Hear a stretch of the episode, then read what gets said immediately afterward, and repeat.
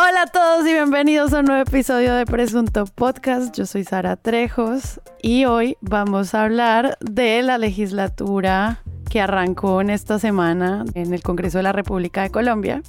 Y para eso tengo una plana maravillosa que me está esperando hace unas semanas. Andrés Páramo, ¿qué más? ¿Cómo Ay, está? Qué maravilla oírte, Sara.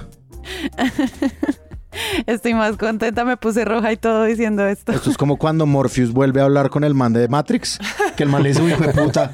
Uy, qué bueno. María Paula Martínez, ¿qué más? ¿Cómo estás? Pues también feliz de escucharte y verte aunque sea en la pantallita. No, muy bien, excelente. Y Santiago Rivas. Hola, Sari, ¿cómo estás? ¿Cómo va todo? Bien, estoy un poco triste que justo hoy Juan Álvarez no vino, pero también estoy muy ansiosa de, de grabar. Yo llevaba 190 y algo episodios sin despegarme de presunto y bueno, me di una licencia que me está haciendo muy feliz. Lo que más me ha gustado es ser la oyente de presunto como todo el mundo. Yo no sabía que era eso y ahora como ir por las calles escuchando por primera vez el episodio de los viernes es una sensación muy maravillosa. Estoy muy orgullosa de ustedes, los quiero mucho. Ay, Sari, nos haces mucha falta. Ya te canté Ricky Martin, pero puedo otra vez. Ya solo canta Paramount también. ¡Vuelve! Ya volví, ya volví, ya la tecnología nos acompaña. Mm, Y el uso horario, sobre todo, porque es que, uf, es que la diferencia horaria complicado, pues. Es que era un plan inicial en el que supuestamente íbamos a estar un martes sí, un martes no, y luego nunca lo logramos. No, estaba jodido cuadrar esos horarios. Pero ya, ya pasó. Pues gracias a Presunto Podcast y también a todos ustedes. En este momento ya estoy terminando la beca de la que estoy haciendo parte, que es una beca del Centro Internacional de Periodistas, en el que pues estamos creando redes y buscando más aliados para que este proyecto siga subsistiendo. Entonces ya volveré a Colombia, pero ahora ya estamos en una línea horaria igual. Y de nuevo, gracias a Presunto y a todo el equipo, porque pues eso es lo que finalmente estoy logrando en este viaje. Para los que me han preguntado, ¿usted en lo qué es lo que anda? Pues en eso, o sea, tratando de mejorar Presunto desde fuera también. Les recuerdo que Presunto Podcast tiene una página en donde están nuestras redes sociales. Oigan, mientras estuve lejos le abrí threads a Presunto, ya tiene como mil seguidores, Ah, pero no hay nada bueno. publicado ahí. Ah, bueno. Entonces, vamos a estar en threads, síganos allá. También está, bueno, Twitter X o como sea que se llame, que ahora tiene ese logo como de página pornográfica. Y nos pueden seguir en Instagram también y en YouTube. Y como dijo Páramo en el episodio anterior, estamos a punto de llegar a 200 episodios y eso pues va a traer sorpresas y maravillas. Y les recuerdo que pueden entrar también a nuestro Patreon a escuchar las editoriales, a los análisis que ha enviado el equipo y próximamente encuentros con los Patreons como lo propone uno de nuestras recompensas. Entonces, cosas es lo que hay. Páramo, ¿de qué no vamos a hablar hoy? Muy bien, el día de hoy no vamos a hablar de la seguridad en Bogotá. Eso es un tema que ha venido siendo noticias de hace un tiempo, seguridad en Bogotá o pues la inseguridad en Bogotá y coincide también con dos cosas que salieron en los medios. El martes 18 de julio, es decir, cuando grabamos este episodio, salió un artículo en el periódico El Espectador que se llama Guerra de Narcobandas y Desmembrados, las pistas que sigue la Fiscalía en Bogotá, en el que dan una serie de luces sobre lo que está pasando con esto del tema de los embolsados.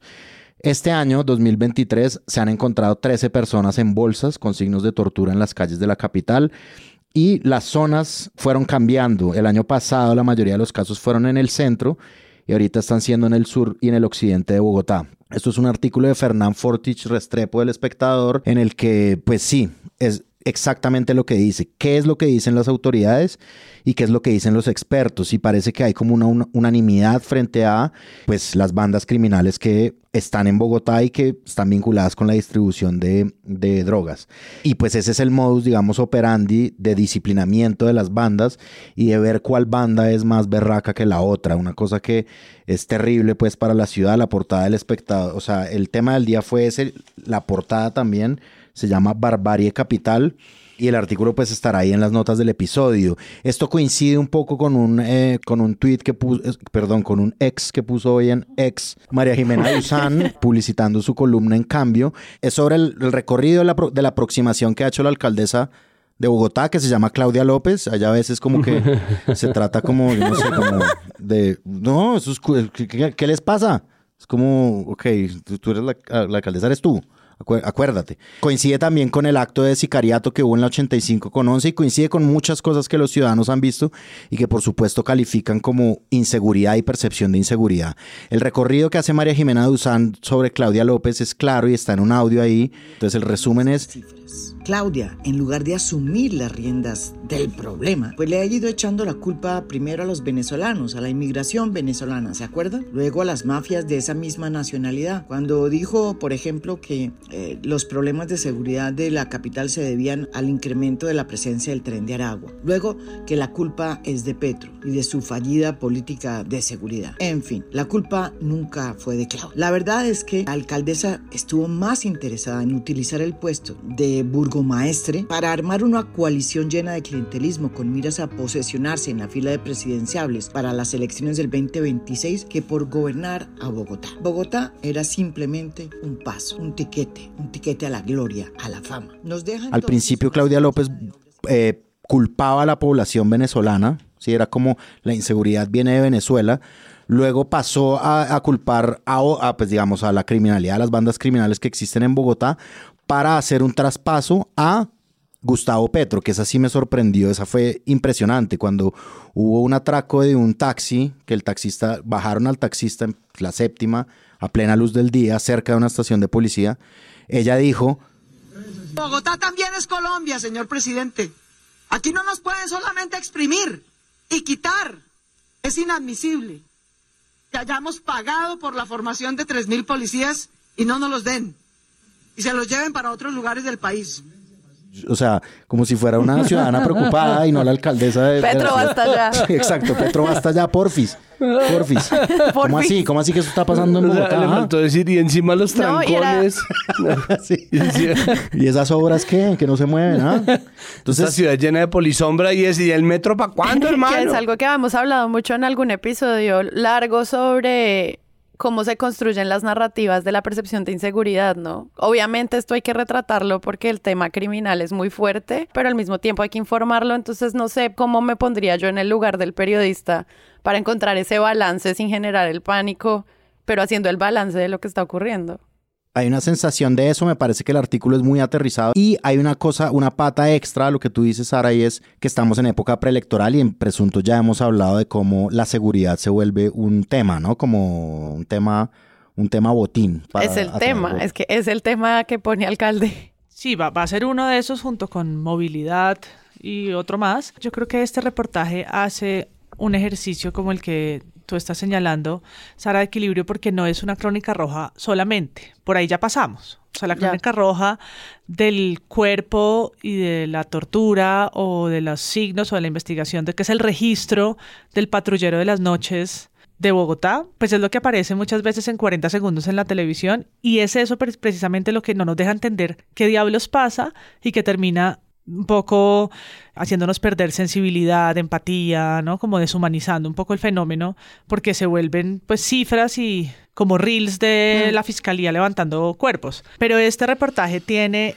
por mes cuántos muertos, si eran menores o no, cómo fueron encontrados. Estos son los de este año, que son 13, en el 2022 entiendo que fueron más de 20. Si hay un fenómeno que mutó, que cambió, hay una guerra de probablemente de territorios y de bandas que ha tomado nuevas formas, porque si bien Bogotá pues no es una ciudad que brille por su seguridad, este tipo de muertes, el 4 de marzo aparece el cuerpo de una niña de 4 años descuartizado. Si hay unas rarezas o unas formas de crímenes atípicos que yo sí creo que hay que mirar cómo está haciendo esto, ¿no? Una radiografía con las fuentes de la fiscalía, además por localidad, Con expertos. con expertos que entienden desde el lado de seguridad, pero también de las bandas y del narcotráfico y cómo se mueve eso, cómo se ha movido históricamente en Bogotá los negocios ilegales en las localidades y quiénes los controlan y cuáles son los fenómenos que han hecho que eso cambie. Y creo que los, este reportaje y todo el especial del espectador, porque pues dedicó su portada a ello, eh, se acerca a esa radiografía que permite, si bien no responde mucho, porque es que son muchas las variables y no hay luces de que, pues arranca diciendo que en esta ciudad hay más de 450 bandas criminales conocidas. Eso es un número pues absurdo, ¿no? No podemos decir 10 o 15 nombres de corrido. Entonces, a pesar de lo complejo que es el fenómeno, creo que estas historias, más allá del registro solo rojo de un suceso, ayudan sí a dar como marco de sentido. ¿De qué no vamos a hablar hoy, María Paula? Ah, hoy no vamos a hablar de algo muy bueno, después de hacer esta radiografía del horror. Eh, voy a hacer una fantástica y además eh, la foto es muy bonita. En el, las fotos que están saliendo, como los registros que están saliendo del Mundial Femenino, porque Ay, sí. Colombia derrotó a Corea del Sur 2 a 0 en su debut, su primer debut en un Mundial en Australia, con goles de Catalina Usme y de Linda Caicedo. Y pues la celebración y la expectativa por cómo será el papel que van a jugar las colombianas en este Mundial.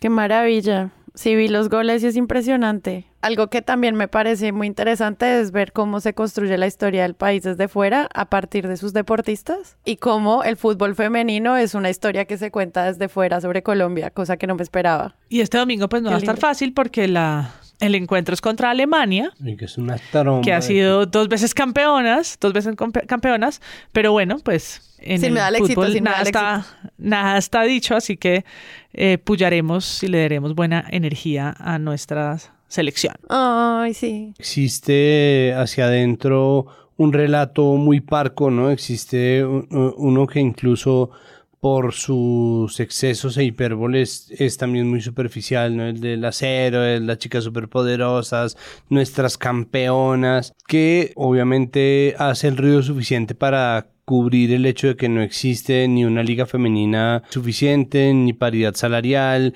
ni existe mm, eh, voluntad política para hacer esa liga femenina, que la liga femenina tiene directamente que ver con la selección porque es la que permite que tengamos una selección siempre competitiva, que la selección Colombia tiene jugadoras vetadas que no han podido volver a ir a competir, que el profesor Abadía, como lo dice la gran María Fernanda Franco, el profesor Apatía es eh, eh, un, un conestador de, de estos vetos. Y todo eso un poco se tapa entre el ruido absoluto de ah, nuestras muchachas o perdieron, pero no importa porque siempre serán las guerreras de nuestro corazón.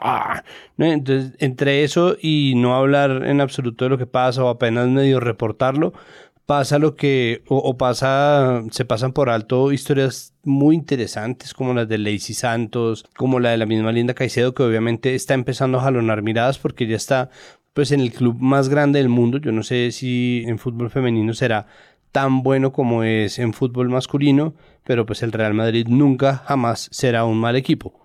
Simplemente el conteo de, títulos pues es de mucho atrás y eso pues empieza a calar. Catalina Usme también tiene una historia muy interesante, María Ramírez, Daniela Montoya, pero además las vetadas, Natalia Gaitán, Vanessa Córdoba, Lloreli Rincón, no, no, eh, está ahí pendiente por contarse un cuento y creo que tal vez eso explique, Sari, que allá afuera exista un relato sobre el fútbol femenino colombiano que ha sido muy interesante, ha sido un fenómeno grande porque es una buena, buena selección que en este momento, si no estoy mal, es de las selecciones más veteranas del Mundial de Australia-Nueva Zelanda, porque lleva gente que pues lleva mujeres que llevan ya tres mundiales y además a una de las jugadoras revelación que lleva tres mundiales en menos de 365 días.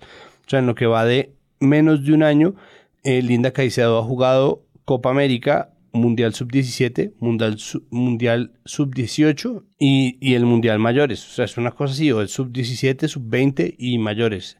Pues es un récord verdaderamente inusual. Y eso pues es obviamente la belleza pues de lo que habría que contar y que aparece simplemente como cifras o está apareciendo, por ejemplo, el espectador le hacen gran justicia al fútbol femenino, pero me parece que todavía hace falta. Sí, sí se les aupa, sí se les vitorea, pero no, no, no, no hay suficiente apoyo político. Santi, ¿de qué no vamos a hablar hoy? Pues yo le tengo dos temas, uno corto y uno largo. El tema corto es en la noticia de una investigación que la Contraloría está haciendo por 60 mil a 70 mil millones de pesos perdidos en el Ministerio de Minas y Energía, que el periódico El Colombiano decidió publicar con una foto de Irene Vélez Torres, recién salida ministra de Minas y Energía, una de las ministras más resistidas del gobierno Petro, contra quien se ejerció una violencia política inusual y una, una violencia mediática pues sumamente injusta. Al final terminó saliendo por una causa justa, pues que era un tráfico de influencias, nada que ver con el discurso, es decir, el, el gobierno no, no la saca por eso, pero prueba de lo muy ensañado que estaba eh, la retórica mediática, que muchas veces es la misma retórica corporativa, pues es que el colombiano decide sin más sacar el titular sobre la investigación de la Contraloría y publicarlo con una foto de Irene Vélez cuando no tiene nada que ver porque se trata de una plata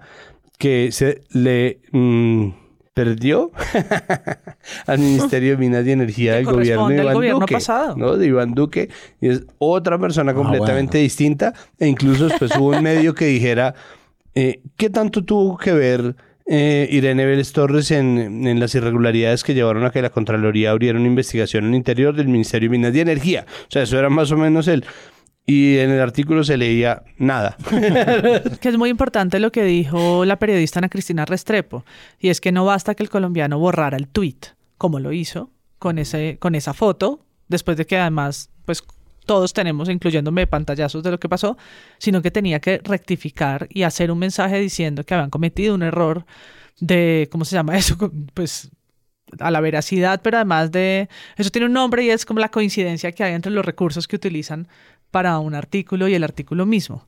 Además aquí pues con una gravedad y es que es intencional, ¿no? No es como cuando usan una foto de una familia sueca para una publicidad colombiana, que es como, ah, si no, no coincide, pero... Sí, pero estamos buscando en, el banco de stock que tenemos, ¿no? Este, es... este es deliberado y político, entonces no basta con solamente borrarlo y publicar otra cosa, sino con realmente reconocer el error y enmendarlo.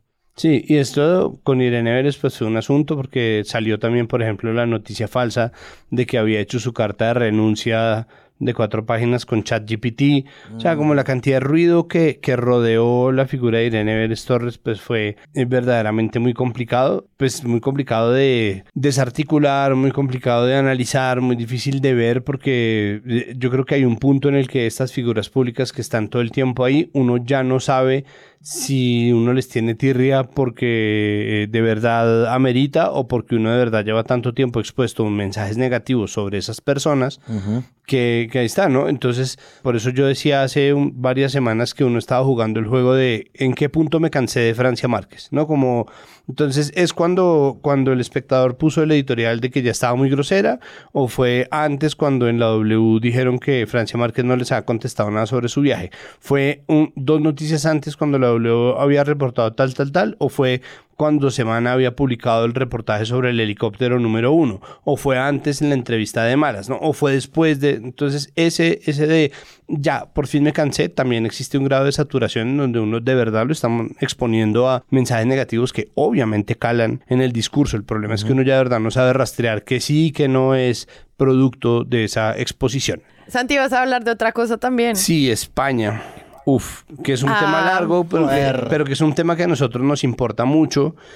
Porque allá donde son los jóvenes Abascal, aquí son los jóvenes Cabal. Y pues el partido neofascista Vox a nosotros de verdad nos importa porque ellos han estado metidos acá, porque la deriva autoritaria que ya está muy cerca en Estados Unidos, en El Salvador, Mm, que está además eh, generando crisis institucionales en el Perú.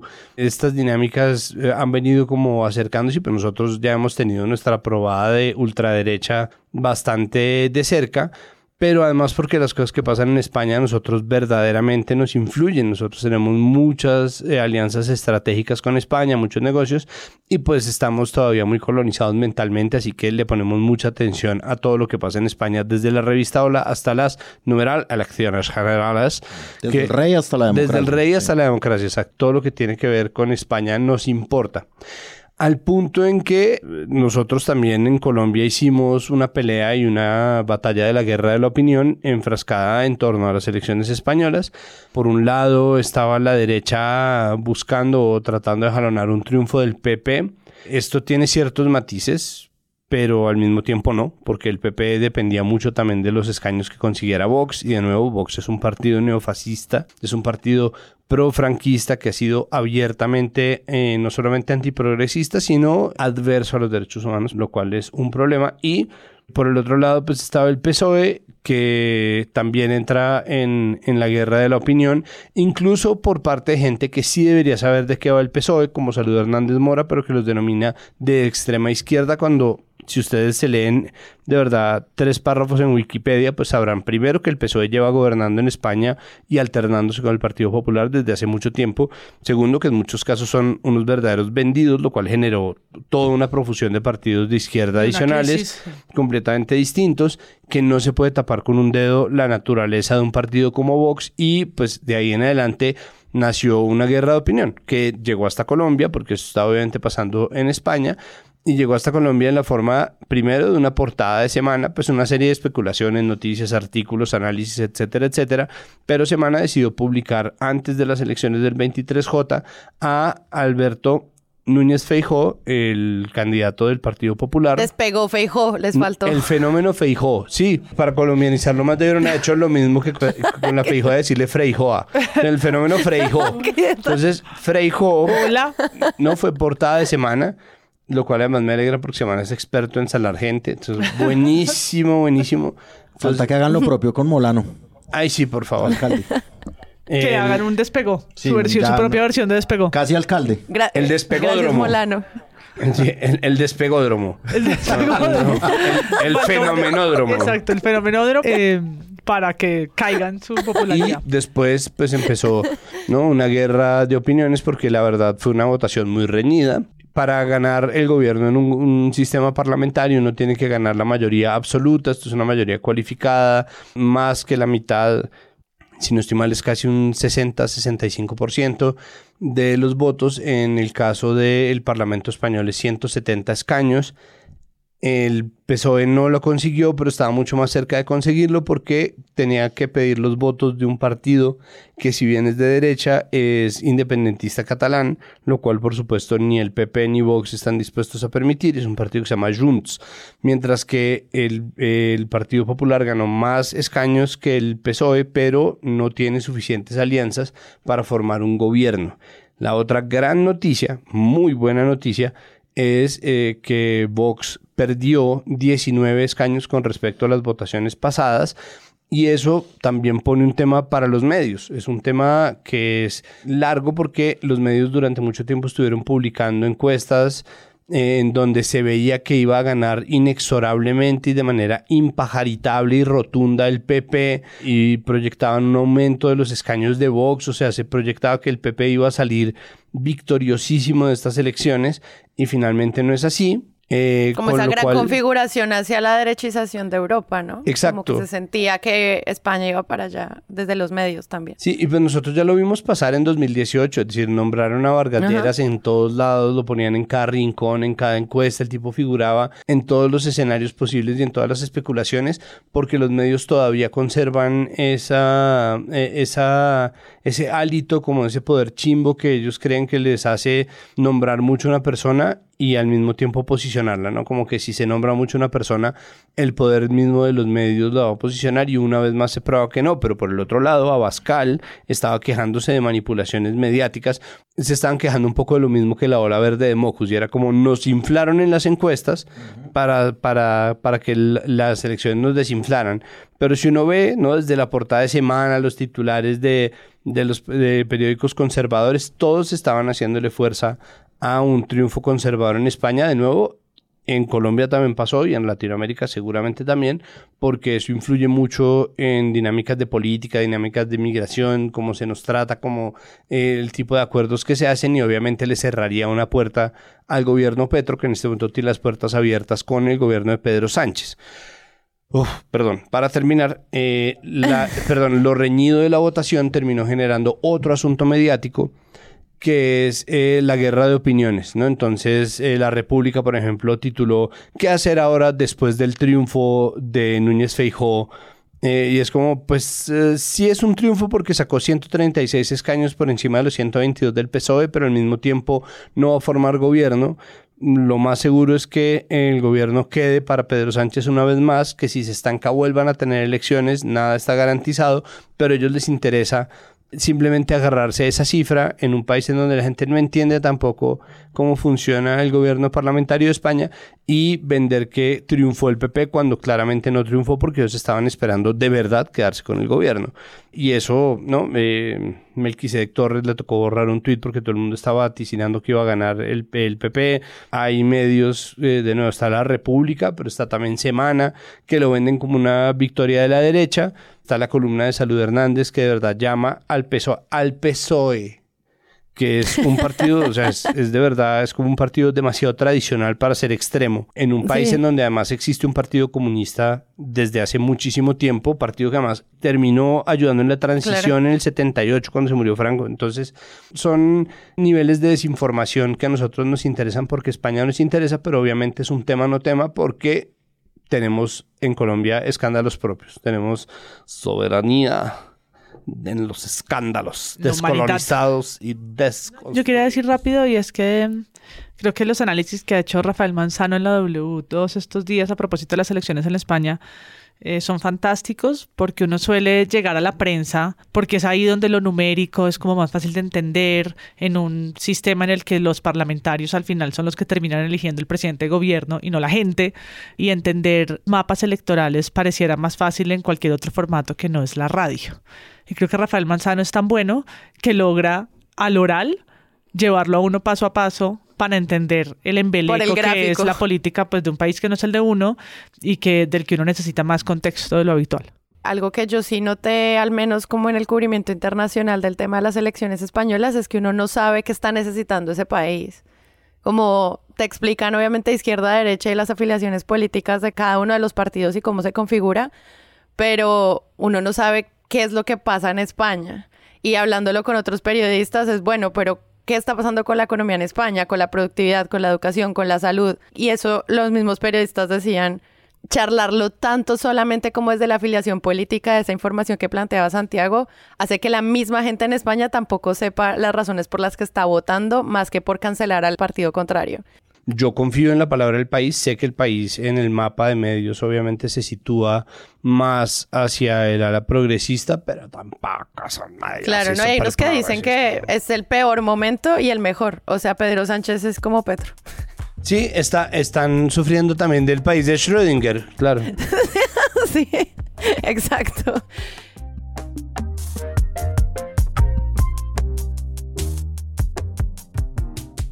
Y en toda una novela política se convirtió la elección de la presidencia del Senado de la República. La más opcionada para ocupar ese cargo era la senadora Angélica Lozano, quien salió derrotada.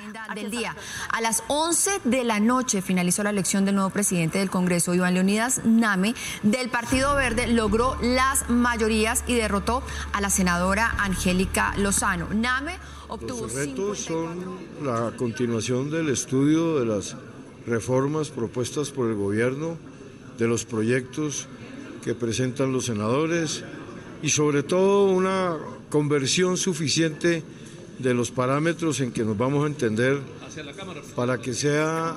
Iván Name Vázquez, de 66 años, miembro fundador del Partido Verde, se presentó ante los medios como presidente del Congreso con una analogía que no cayó bien. Es decir, aquí no puede entrar como en un imen virginal una propuesta y salir idéntica porque esa sea la voz de Dios. La frase de Name, considerada sexista y fuera de lugar, se escuchó durante la primera rueda de prensa como dignatario del Senado, acompañado por su hija, la concejal de Bogotá. Ahora vamos a revisar lo que pasó en la Cámara de Representantes. Allí el nuevo presidente es Andrés Calle, quien obtuvo 179 votos a favor, casi que por unanimidad fue elegido Calle como nuevo presidente de la Cámara. Creo que esta es la oportunidad perfecta para que usted dé una explicación. Se dice que su hermano Gabriel Calle, quien está eh, quien se lanzó para la gobernación de Córdoba, tendría el apoyo del ñoño Elías.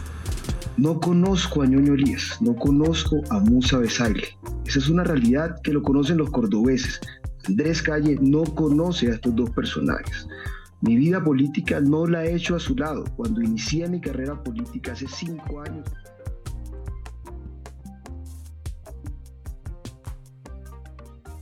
Y se inaugura una nueva legislatura en Colombia después del 20 de julio. Ya lo habían dicho nuestros presuntos en el episodio pasado sobre lo que posiblemente iba a pasar ese día.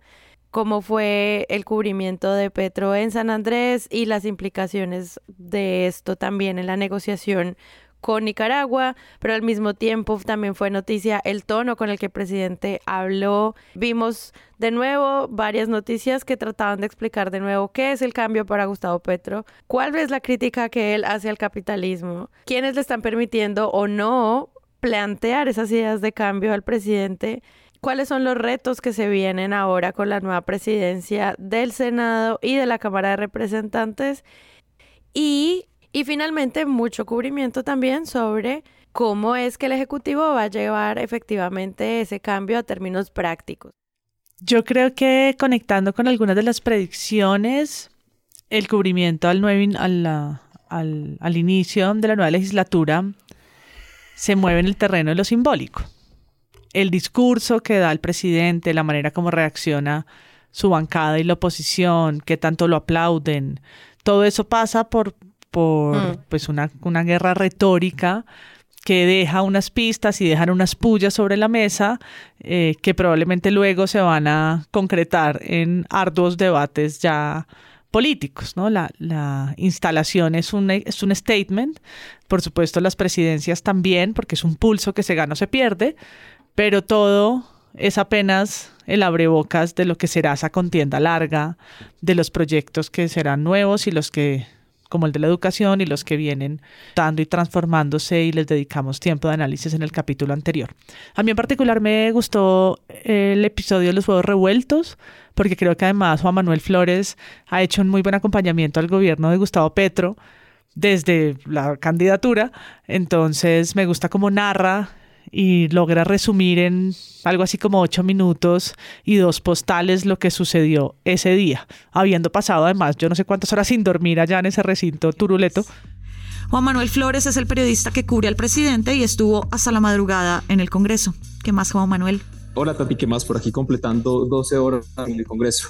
Hablemos de estas postales que nos deja el Congreso. La primera fue un presidente sin discurso preparado que nos sentó dos horas a una clase de ciencias naturales hasta el acuerdo de paz. Sí, digamos que Petro anunció desde temprano que no iba a tener un discurso, llegó con unos apuntes y que él iba a improvisar el resto y un poco el discurso empezó en el tono de lo que ha sido su agenda internacional recientemente eh, en, en Bélgica, hablando de cambio climático, hablando del futuro de la humanidad y no hablando de las cosas concretas que tiene en duda en el Congreso, las reformas, las coaliciones. Y eso se notó incluso en la... Y logra decir que, pues, remarcar que Petro arrancó en un discurso poco preparado, en algo improvisado, que él logró que se mantuvieran en silencio más de una hora porque no sacó como las frases políticas que dieran pie como para esa ovación por un lado que habló, por supuesto, desde una perspectiva más internacional y menos local, y que pues finalmente, como la segunda postal se enfocó en la nueva presidencia, el lobby que se hizo, que habían anunciado los medios que se había hecho muy tarde, ¿no? Como que eran unos días donde no pasaban esos desayunos, almuerzos donde se charlan estas cosas y al parecer pasaron todas como muy rápidamente, lideradas en parte por eh, el nuevo ministro Velasco y que dieron finalmente con esa, con esa presidencia de NAME y lo que en su discurso, que tampoco pasará la historia como el gran discurso. Que al eh, contrario, está ahí detrás de el de Sabaraín como uno de los discursos más erráticos de la historia del Congreso. No, no, pero el de, ¿cómo se llamaba el otro? El bachiller, el presidente ah, bachiller. Macías. Macías. pero es que el de Macías era veneno puro. Sí, sí, sí. Eh, el, de Macías, sí, quedó recordado, los otros ya quedan como para dónde va esta gente. Este fue un discursillo. Ah, van a poder hablar todo lo que quieran, ya lo veré allá, ya, ¿no? Lo, ya lo veremos callando a senadores. He dicho. Todo lo que quieran, libre, es una chimba. Es que prácticamente digo, es una chimba, marica. Vamos a gozar. Bueno, yo creo que... Prácticamente una chimba. De lo que, de lo que, mm, de lo que yo pude ver en los medios, a mí me parece que se establecen unas, algo de lo que tú decías, Sara, el sartén por el mango, un poco de la narrativa la tiene, la sigue teniendo el gobierno de Gustavo Petro por esta cuestión de las reformas, pero a mí me parece que eso se le está ya empezando a diluir. Entonces yo me fijé en un artículo que se llama Congreso y Presidencia se preparan para la nueva legislatura de portafolio, que me parece como un artículo, eh, pues modelo, digamos, como esto es lo que se hace cuando se instala un nuevo Congreso. Vamos a hablar de las cosas que van a suceder, vamos a tener unas fuentes. Entonces, lo primero de lo que hablan todos los artículos y este de portafolio, pues todos no, digamos, una gran mayoría de los artículos y este de portafolio en específico del que voy a hablar, es las reformas que se vienen, las controversiales reformas a la salud, la laboral y la pensional, que van a ser, digamos, como un pulso del gobierno, y la reforma a la educación pública y también al código minero. Eso fue lo que les dijo el senador Cepeda a Portafolio. Y pues obviamente ahí se va a establecer una nueva carnicería. Lo que yo creo de esto, y me dio esa impresión viendo unas declaraciones de Miguel Uribe Turbay, en donde él critica un poco la falta de gestión del gobierno yo creo que con las reformas y esta cosa de la confianza plena en que, claro, el cambio se hace a través del cambio de leyes, una cosa muy colombiana, probablemente el gobierno seguirá en su narrativa de si no me aprueban las reformas, no me están dejando hacer el cambio. Y por el contrario, yo creo que se establece una nueva narrativa que es no están haciendo nada. O sea, porque, claro, las reformas se, se, discuten en el Congreso, unas se ahogan, digamos, la laboral no le, no le dejaron ver ni la luz, pero yo creo que esta narrativa sí va a empezar a imponerse, la de, son, pues, sí, planteen todas las reformas que quieran, pero no están haciendo nada. Y yo creo que eso es lo que está marcando un poco ya el desligue de que Petro tenga la sartén por el mango. Y hay otra cosa, una cosa que decía María Paula el episodio pasado sobre lo simbólico, por ejemplo, lo de que Gustavo Petro estuviera en San Andrés y Gustavo Petro ha sido un, político pues de símbolos, ¿no? Como de símbolos para la gente. Pero digamos que también hay como el símbolo contrario. Esto es una crónica del el colombiano, se llama Así fue la llegada a la instalación del Congreso, así fue la llegada de, de Gustavo Petro. Y lo primero que dicen es Petro llegó tarde, que me parece que es una muy fuerte hoy en día. Petro llegó cuatro horas tarde, sí, o sea, estaba en San Andrés y todo, pero llegó cuatro horas tarde a hacer un discurso de una hora, o sea, me parece que, que eso, que es el desgaste de un año de gobierno, el desgaste, ok, pero aparte de las reformas, ¿qué? Ok, aparte de llegar tarde y dar un buen discurso y hacer algo simbólico en San Andrés, ¿qué? Eh, esto es como al margen de la discusión de si lo está haciendo bien o no Petro, sino de lo que estamos viendo narrativamente en los medios de comunicación. Padre, me hizo acordar de un titular que vi en Twitter, en X, en X. Eh, que dice, Petro ha incumplido su agenda 82 veces desde que es presidente, para que lo sumes a tu balance de gobierno. No, solo quería decir que el tema de lo simbólico que hemos visto durante todo este año con sus discursos, hablando ahora del desgaste de personajes, la figura discurso también ya se está quemando. El análisis también empezaba a hablar mucho desde el tono y como que siento que ese recurso del discurso ya no está dando las noticias que antes daba y pues eso también es algo que los periodistas notaron en su cubrimiento. Creo que hay una lectura incluso anterior de semanas antes y es que tras el escándalo de Laura Sarabia y Benedetti, tras el, el reporte sobre mm, eh, o, la fuente anónima protegida off the record, pero al mismo tiempo on the record que hizo semana acerca de las verdaderas causas de lo que en su momento incluso dejaron ahí flotando como si fuera el asesinato del coronel Dávila antes del diagnóstico definitivo de medicina legal. Es decir, cuando ya pasó todo esto y ya la cosa se puso muy, muy fuerte, 2023 tranquilo. Eh, sí, hemos tenido un añito relax. Ha sido como un, ¿qué cóctel es este? Una piña colada, un, coco loco. Eh, y uno. Uno, y uno, solo. Y uno, sí. un, solo coco loco. Eh, es un coco cuerdo, de hecho. Entonces, ni siquiera es un coco, es un coco virgen. semana le bajó. Es decir, Semana le bajó un montón. Su siguiente reportaje duro fue contra el uribismo, no contra el uribismo, sino los audios de Zuluaga, que también pues mal reporteo así de todo, pero en donde pues es la voz de Zuluaga, ¿no? Entonces hacen, hacen esto y de ahí en adelante se han, yo creo que le han bajado, obviamente existe pues una retórica constante, una discusión en Twitter, bla, pero Semana como medio está mucho más tranquilo y creo que ahí empieza a verse una cosa y es la peligrosa equivalencia o la peligrosa simbiosis entre el gobierno Petro y, Semana y la pelea con los medios, ¿no? Y es que si los medios no cubren la agenda de Petro, no lo miran, Petro no tiene tampoco una plataforma política y al mismo tiempo no le dan, o sea, no le dan al, al, gobierno tampoco la fuerza suficiente para que la gente, en respuesta a lo que hacen muchos medios de comunicación en este país, terminen apoyando al gobierno. Entonces como que se restan visibilidad, pero el que termina perdiendo obviamente es el gobierno que necesita quien lo, lo publicite, incluso si es dándole o tratando de darle mala publicidad.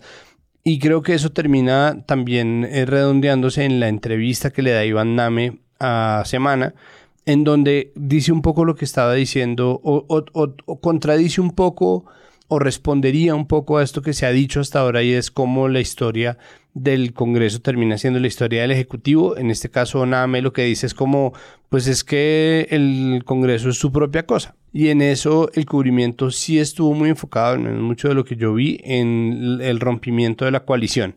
¿no? y era la pregunta como de, ¿y entonces ahora qué se va a hacer si no hay coalición? Sí, es como periodismo de cálculo, ¿no? Como... Es periodismo, sí, es futurológico, pero al mismo tiempo existe una cosa de profecía autocumplida muy complicada porque es... Eh, por un lado, todos los medios de comunicación grandes, pues los medios hegemónicos, habían salido a decir, a Petro le queda un año, ¿no? Petro tiene un año de liberales, un año de godos, un año de la U, y hay que ver qué hacen ese año antes de que la coalición se le rompa, porque los partidos tienen un año para decidir si cambian o no de bando, si se quedan en el gobierno o no. Entonces empezaron a, seguramente habiéndolo detectado, retratar o enunciar que existía esta, esta posible estratagema como de entrar para participar del gobierno y después como zafarse y dejar al gobierno un poco sin congreso, pero al mismo tiempo esto termina acelerándose por porque Petro es un tipo que tiene mucho afán incluso para las cosas que le hacen daño y la crisis ministerial, la segunda, termina rompiendo la coalición. Entonces, este rompimiento de la coalición es de lo que todo el mundo está hablando, como cómo va a ser el presidente Petro sin coalición para poder hacer esto. Y Petro y la coalición de Petro y Petro y Petro y Petro y Petro y pasa de agache, por ejemplo,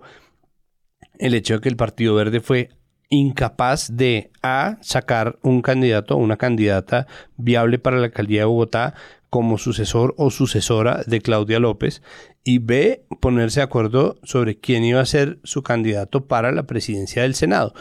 Porque en términos de política representativa, el Partido Verde pues es un ejemplo tristísimo de lo que supone ser una gran clientela, ¿no? En nombre además de la pulcritud del centro, ¿no? Por ejemplo, viendo la entrevista de Name, Name tiene una versión muy distinta de lo que quiere decir ser de centro, ¿no? Él mantiene una idea absolutamente distinta de lo que quiere decir ser y pues de centro. Ni hablemos de lo que significa ser verde. Verde. En el mundo político internacional. Internacional, ¿no? Este es el único partido verde que no tiene un enfoque ambiental, que no tiene un enfoque de alianza constante con los progresistas, que tiene además unos militantes de derecha como Name o como Carlos Amaya que son, o como la misma Claudia López o Angélica Lozano, que muchas veces posan de progresistas, pero francamente no lo son. Y por el otro lado tienen gente, pues finalmente ellos son la personería jurídica del M19, ¿no? La Alianza Democrática M19 se convierte en el Partido Verde y de ahí mismo salieron Lucho Garzón, en algún momento en el Verde estuvo Peñalosa, en algún momento en el Verde, pues eh, no, ahí está Ángela María Robledo, está el mismo Intias Prilla, está, pues, es decir, se trata de un partido que tiene, de verdad, tantos matices como el mismo color verde, pero no son parecidos a ningún otro partido verde, ni siquiera el de Estados Unidos. Entonces eh, termina pasando a agache un asunto sobre los matices que es importante documentar, pero se habla de la coalición como ese rompimiento. La cosa es que termina subregistrándose eh, lo muy complicado que es el mapa político, pero al mismo tiempo sí me parece importante que se dijera hasta qué punto es culpa del gobierno Petro lo que está pasando en este momento al interior del Congreso. Y de ahí en adelante se vuelve deporte, ¿no? deporte o Game of Thrones, como el ministro no logró, sí logró, sí puso, no hizo, se dio la mano, se miraron. Eso era una carrera, narrado casi como una carrera, como y entonces ahora, voto limpio, no voto limpio, se van a reunir. El, senador J. Hernández dice que se van a reunir aparte, a decidir si sí o si no. No, ya no, voto limpio, tú, tú, tú, tú, Si era como una carrera así, Game of Thrones Emocionante pues para los que les gusta la política, pero igual impresionante, ¿no? Y muy agobiante porque Mm, además sí. es una jornada, nosotros que de verdad nos estamos volviendo como país desde hace rato, pero en este gobierno creo que se ha recrudecido nuestra adicción a la agenda nacional, porque es que el gobierno Duque poco o nada parecía, como que no estaba, mientras que el gobierno Petro está todo el tiempo. Y por eso esa equivalencia con semana pero no digamos, pues Pedro, omnipresente. Es un gobierno omnipresente. Si está esa historia en la que desde presidencia se trata de instalar una narrativa de no hemos podido hacer nada porque el Congreso no deja. Y al mismo tiempo es como se cuenta la historia desde el Congreso y que se logró avanzar. Muchas veces cuando se cierra un año de Congreso, pues lo que dicen es, bueno, ¿y qué pasó con las otras reformas y a las que vienen? Pero cuando están pasando todas estas peleas, sí se olvida como, bueno, ¿y pero ¿y cuál es la gestión de los demás? Y a mí por eso me parece muy sorprendente que un congresista que lleva no sé cuántos años en el Congreso sea igual un desconocido. O sea, lo conocemos por su clan, pero no por lo que ha hecho. Entonces siento que ahí también como que están esos vacíos informativos de que de repente una persona que está posicionando a su hijo para que entre al Congreso a su hija, para que se quede en el Consejo de Bogotá, para que el clan Name siga teniendo fuerza, siga siendo alguien desconocido aun cuando lleva años y años legislando en la política colombiana. Eso también creo que es algo que los medios pues llamaron la atención, como esto porque nos sorprende. No sé cómo vieron esa llegada del presidente del Congreso. Es el capítulo pendiente, o los capítulos pendientes de padres e hijos políticos, Es que yo que quisiera... son sí. muchos, ¿no? Papitos y mamitas No, y, yo- hijitos y, sobrinitos. como que deberíamos llamar a, Lu- a Motoa, el que hacía Charlie, y que lea los artículos de los, de los clanes y que suene tan, taran, ta- porque sí es impresionante. Yo- Pero yo creo que el ejercicio que, que ha hecho juiciosamente la silla vacía con su plataforma de quién es quién, Ah, sí, claro. son, los, son esos ejercicios los que permiten conectar, ¿no? Conectar y entender no solamente en el parentesco, que hay mucho de ello en el Senado y en la política eh, en general, sino los padrinazgos políticos, ¿no? Bien se dice en los pasillos que el problema con el libro de Laura Ardila no son solamente los char, sino los daes, ¿no? Y entonces hay conexiones que no van solamente por lo familiar, aunque bien es cierto que un char se casa con un, ¿no? Con, se van casando entre, entre castas y generando ahí nuevos vínculos entre los hijos, entre los hijos de Uribe con los hijos de... bla, bla, bla. Pero también hay otras, hay otras Una especie de formas. Kennel Club de la derecha. Exacto. Están algo, enrasándose. algo así. Algo Sí, así. sí, el total. Kennel Club. Bueno, ahí yo prefiero, por ejemplo, el trabajo que he hecho eh, cuestión pública más que... mm, Ah, porque eh, además combinados son una bomba. Como, Claro, son- como son quién es quién buenísimos. y sabemos lo que hiciste en la legislatura pasada. Catapum. El mapeo de la silla vacía es muy bueno, pero ese trabajo eh, arduo que han hecho en cuestión pública de, de rastrear las andanzas de, de las distintas familias políticas, de, de los distintos clanes, pero además lo que hacen durante la legislatura, los conflictos de interés que tienen, las personas que tienen, pucha, es que no hay nadie que se quede, no, no se deja a nadie quieto y eso es una cosa que se agradece infinitamente, ¿no? Hicieron publicaciones con Name, hicieron publicaciones con Angélica Lozano, o sea, se sabía desde el comienzo y lo mismo en cámara con Andrés Calle. Y el hermano lo de que Angélica estaba- Lozano y sus y el muebles. Angélica Lozano y sus muebles, entonces ahí está. Eh, el resultado, pues obviamente es que uno queda un poco jodido porque entonces ya no se puede creer en nadie, pero al mismo tiempo gracias porque pasó el periodismo, para no estar creyendo en nadie a rajatabla. Yo quisiera rescatar de Cuestión Pública un artículo que dos, dos voy a rescatar uno de, de Cuestión Pública y otro del Espectador que me parece también fundamental pues para entender este momento de la legislatura. El de Cuestión Pública es advirtiendo quién podría llegar a ser el presidente del Congreso, es decir, se llama el clan Name que llegaría a la presidencia del Congreso. El clan Name, o sea, es decir, obviamente es una decisión editorial de decir que una familia va a llegar y ahí es donde podríamos usar a Motoa leyendo el artículo y que sonara la música de padres e hijos porque a eso se resume todo. Entonces ellos dicen, el clan es un pulpo que tiene sus brazos repartidos en el poder público. Tiene unas frases muy buenas, de izquierda, derecha o centro, los names van con todos. Y pues nos explican en el artículo que casi toda la familia está en, en cargos públicos. Por ejemplo, el- este tipo, el nuevo presidente, el señor Iván Name, pues que es hijo de Name Terán, etcétera, es decir, y es un señor ya de 60 años, pero ha estado toda la vida, casi toda la vida, en una carrera pública. El señor, cuando no pudo ser concejal, él se dio una pausa y lo reemplazó su esposa en el consejo y luego lo reemplazó su hija, quien aún es concejal. O sea, es una cosa así.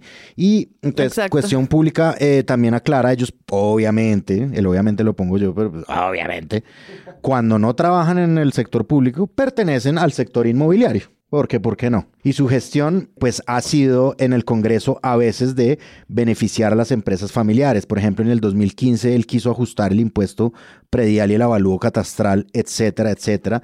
Y pues, como bien sabemos, en Colombia hay impedimentos para y recusaciones para los congresistas, pero obviamente no se usan siempre.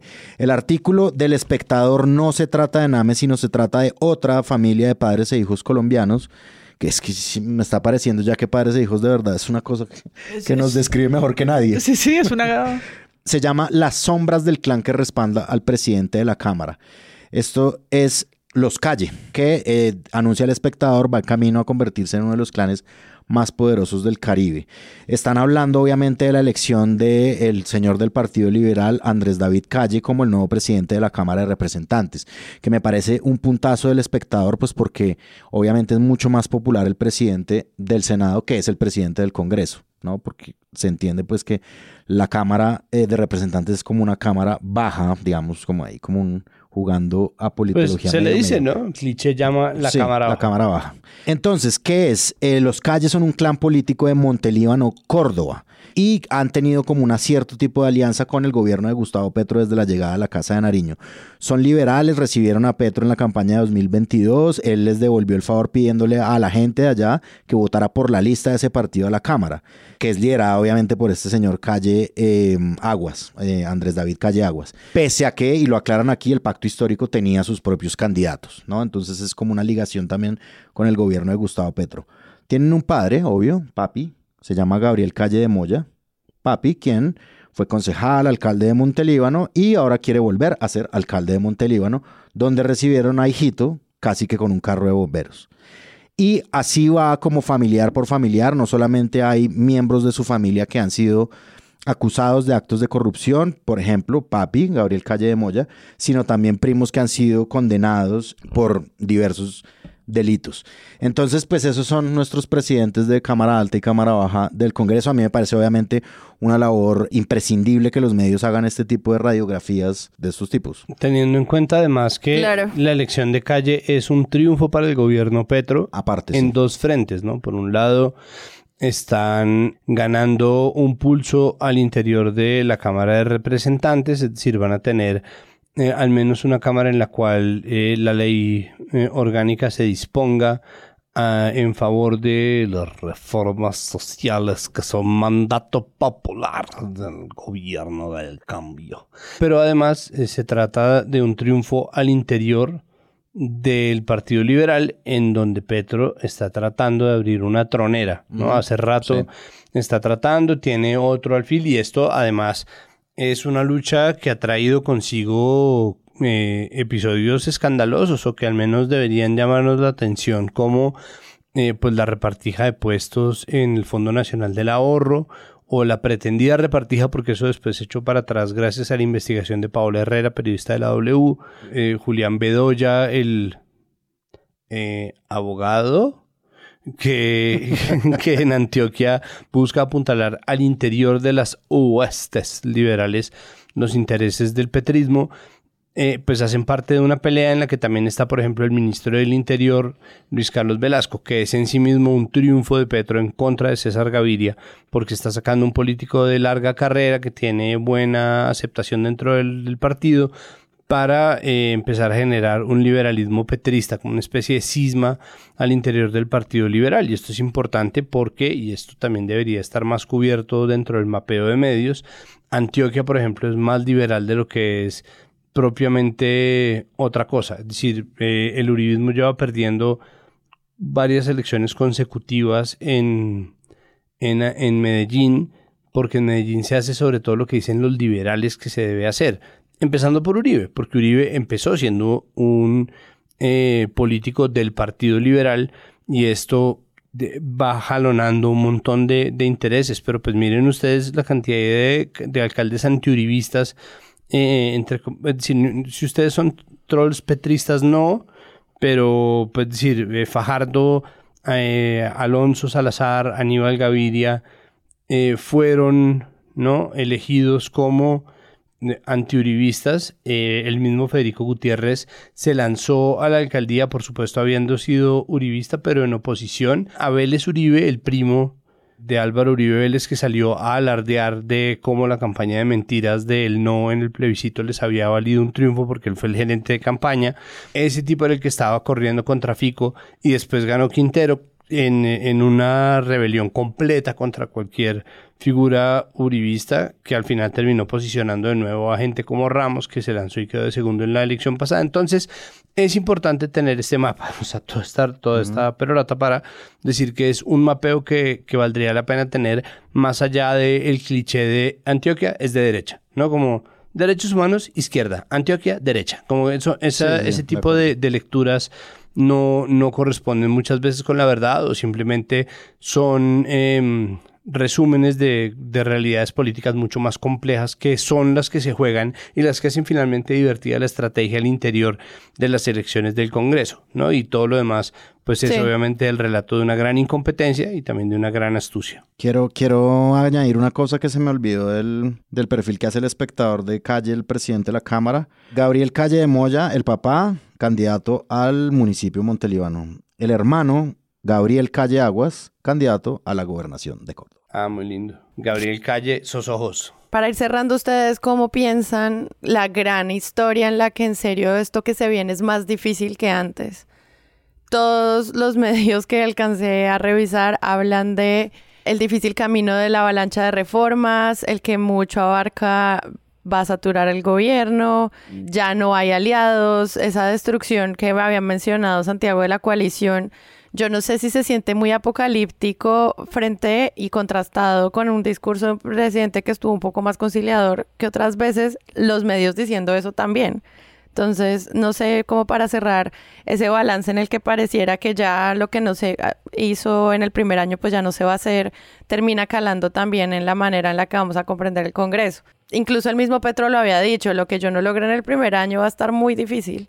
Y creo que esa es la historia con la que al menos va, incluso con el, el cubrimiento del discurso de oposición, con lo que yo me quedo al menos desde el consumo de la noticia. Y es, esto no va a salir, no lo van a lograr. Yo creo que las estadísticas o las proyecciones políticas o de politólogos apuntan a que el fin del primer año es el fin de ese año de romance en el que cuando arranca un gobierno tiene las cartas claras de su de su coalición y ha logrado además unas presiones y unas alianzas que puede que no siempre le jueguen a su favor, aunque en este sistema normalmente sí, pero todo eso empieza, digamos, a desconfigurarse en este segundo año, empezando por las mismas presidencias.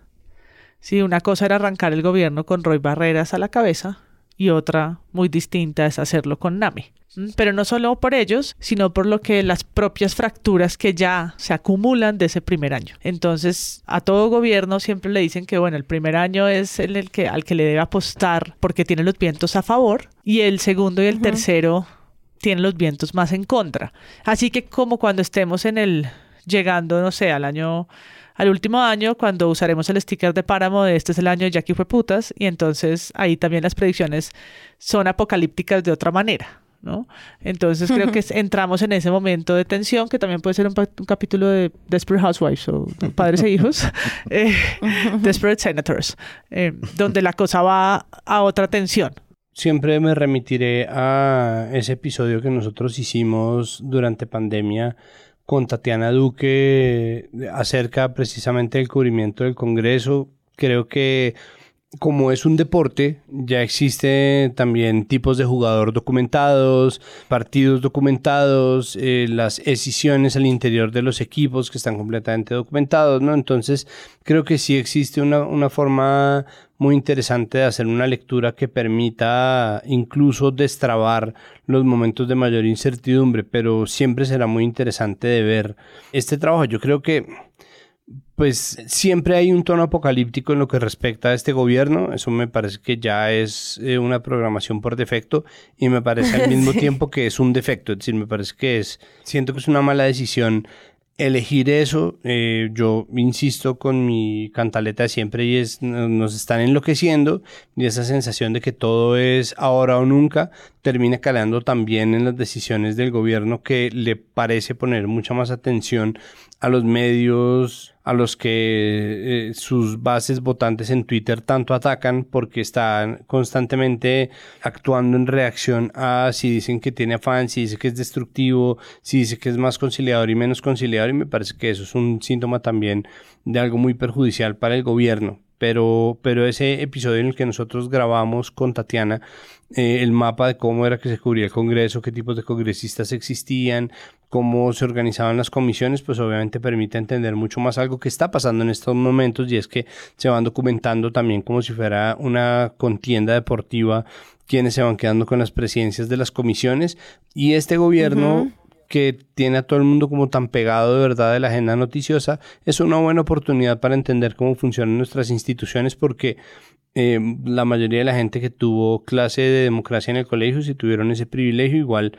parece que les pasó derechito porque mucha gente todavía no entiende cómo es que, que, funcionan ahí las cosas o cuáles son las comisiones que se necesitan. Es tan enredado que igual es difícil de rastrear, pero de nuevo es una buena oportunidad existe como un esquema de narración de esto, es decir, un esquema experiencial, un esquema como de, de, de, cuadrantes de lo que significa un gobierno en Colombia y por lo tanto hay unos periodistas que han venido haciendo un trabajo desde hace muchos gobiernos, ¿no? Entendiendo cuál es la relación entre un gobierno en, pues, entre un ejecutivo y un legislativo y cuáles son los periodos de gracia y de no gracia que tienen. Ahora, yo creo que también en ese sentido hay como una experiencia, digamos, como de, de una cosa que tú estabas diciendo hace un, un tiempito y es pues sí hay unas personas que llevan en el Congreso muchísimos años. Esta cuestión de los clanes dominando las mesas directivas de, de, las plenarias de Senado y Cámara es algo que ya hemos visto. Son como esquemas narrativos que no solamente funcionan, sino que están describiendo una cosa. Obviamente esos, eh, los periodistas tienen que estar atentos a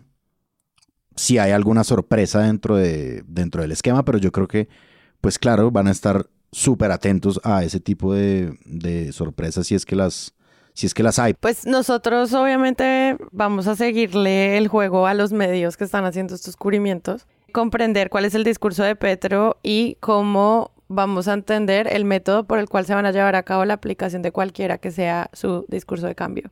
Hay mucho trabajo todavía y yo sí siento como que se renace y estos ciclos políticos le dan un viento también formativo a la forma en la que uno también accede a este tipo de noticias. Muchas gracias, Paramo. Hasta la semana que viene. María Paula Martínez. Adiós. Sara, vuelve, no te vayas nunca más. Santiago Rivas. Lulú, no crezcas, no cambies jamás. La gente que sin ti la vida se nos va. Además, en este momento tengo mucho dolor de espalda porque como no estoy en un estudio, me metí debajo de una cama para quitar el eco. Porque Sal de ahí, por podcaster, favor. Podcaster comprometida. Me acuerdo de la pandemia, que quiero olvidar. sí, está terrible. Pero con mucho amor, de vuelta. Un abrazo. Eh, hasta la próxima. ¿Quién es, ¿Quién es ese que está ahí? ¿Es acaso el señor Vargas Llero? Doctor, volvió. Me alegra mucho saber que no se ¿qué perdió. preguntas tan chimbas ¿Qué las que hacen? preguntas tan chimbas? Me alegra mucho saber que no se perdió usted en un bar de marihuana de Ámsterdam. Pero pues aquí está el confiable horóscopo de, de Vargas Lleras que les habla aquí, su servidor, sin ningún tipo de pretensión política. Les traigo un horóscopo que tal vez les parezca chimbo, pero a mí me encanta. Y es, ¿qué proyecto de ley progresista destinado a la derrota es usted según su signo? Empezamos por supuesto con Aries. Usted es la reforma a la salud, huevón, dispuesto a jugarse completamente todos sus cartuchos en ese papelerío y en esa prosopopeya tan inútil, tan ridícula y tan regresiva. La laboral es Tauro, que es tan terco que para qué le discute uno tampoco. Entonces ni se habla de eso. Es Bruno, Tauro. Además que la laboral yo creo que sí va a salir, eso fue lo que dijeron los medios. Yo lo- francamente lo dudo mucho. Yo, yo- yo como presidente de todas las comisiones y de Caracol Radio también lo dudo mucho. Géminis, Prohibición de la explotación petrolera del Amazonas. Porque a tipo para meterse en recovecos huevones. Cáncer. Reforma a los servicios públicos. Yo no sé qué es esa mierda, pero al mismo tiempo sé que tiene que ver con casas. Como los cáncer. Leo. Ley integral trans. ese huevón. Virgo. Reforma pensional. Dicen que es la mejor, o al menos la menos peor, pero igual que jartera. Ande para su escritorio ya. Libra. Paridad ya. Creo que no hay mucho más que decir ahí. Escorpión. Ley de sometimiento de la paz total porque solamente un huevón con un aguijón bien venenoso se pone a sacar bandidos de la cárcel. Y a ponerlos de gestores de paz. Y a ponerlos de gestores de paz como ese bandido del mancuso, bueno. Sagitario, usted que es medio bestia, es la prohibición de la tauromaquia, ridículo, y también la regulación de las cabalgatas. Para sus amigos, para su tío. Capricornio, la ley estatutaria de la educación. ¿Quién te entiende, Capricornio? No seas ridículo. Acuario, reforma a la ley 30 para que todos entren a la universidad. ¿A qué? A fumar marihuana con usted. Piscis, cannabis de uso adulto. Allá volando en una nube. Esos soñadores ridículos, vamos a volvernos a voltear. Osobuco. Ofiuco, la reforma integral de la cultura. Porque no existe.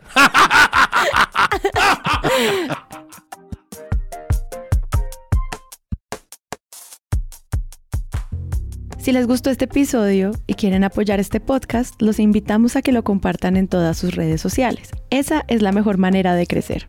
Presunto Podcast es producido por Sara Trejos con el análisis de Santiago Rivas, María Paula Martínez, Juan Álvarez y Andrés Páramo. La postproducción la hacemos Rodrigo Rodríguez del Oro Podcast y yo. Nuestra asistente de producción es Paula Villán de Sillón Estudios. Les invitamos que visiten presuntopodcast.com donde pueden ser donantes y parte de la membresía de Presunto.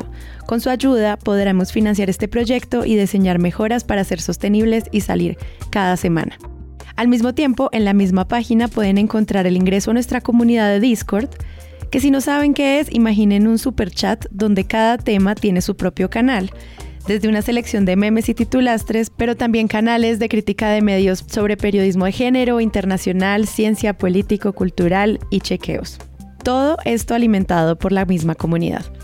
También pueden escucharnos en nuestro canal de YouTube y en todas las plataformas de podcast. En algunas de esas plataformas nos pueden dejar calificaciones y comentarios. Eso siempre ayuda a que otras personas nos encuentren.